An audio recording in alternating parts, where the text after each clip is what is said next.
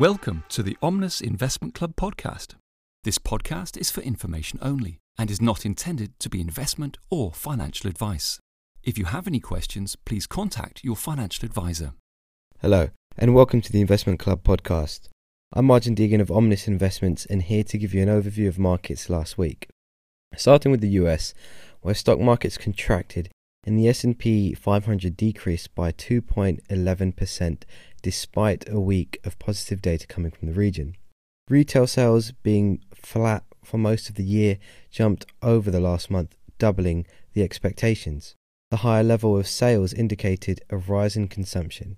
Prospects of a no landing scenario have increased, so the possibility that the economy could continue to grow without experiencing a major slowdown or recession.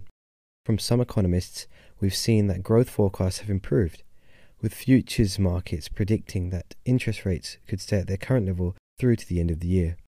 Moving to Japan next, where the Nikkei 225 retreated by 3.15% given concerns about the wider impact of China's macroeconomic weakness.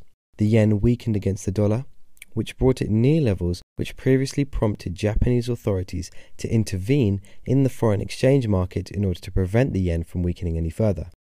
Second quarter economic growth was strong, greatly exceeding expectations. This was driven mainly by external demand, with exports growing more than expected.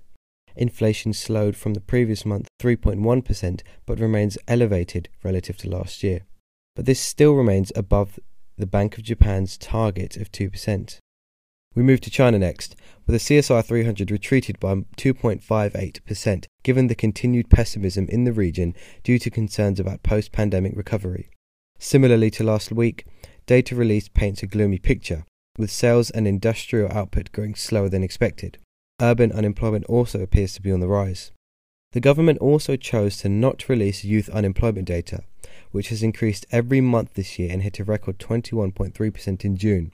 The property sector showed signs of stabilizing earlier this year, but recent developments have renewed worries about the strength of the recovery due to the fall in home prices last month, the first time they have fallen this year. Coming to Europe now, where stock markets were negative and the Euro Stoxx 50 fell by 2.51%, driven partially by the prospect of a prolonged period of higher interest rates.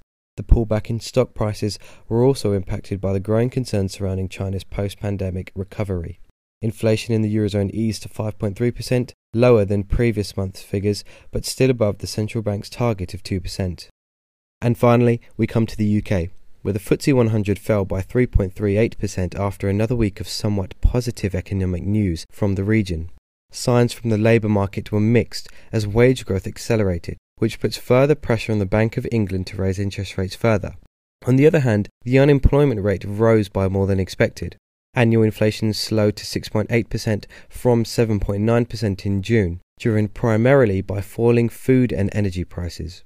Core inflation, which excludes food and energy, remained stubborn at 6.9%. Wrapping up today, performance was negative for the major stock markets last week, the US experienced improved growth forecasts, while inflation in the UK and Eurozone eased. Data from China continues to paint a gloomy picture for its economy, and Japanese growth was better than expected. That's it from us today. Thanks for tuning in. We won't have a podcast next week due to the bank holiday, but the written market update will still be available. Have a great week and thank you. This podcast has been brought to you by Omnis Investments, which is authorized and regulated by the Financial Conduct Authority.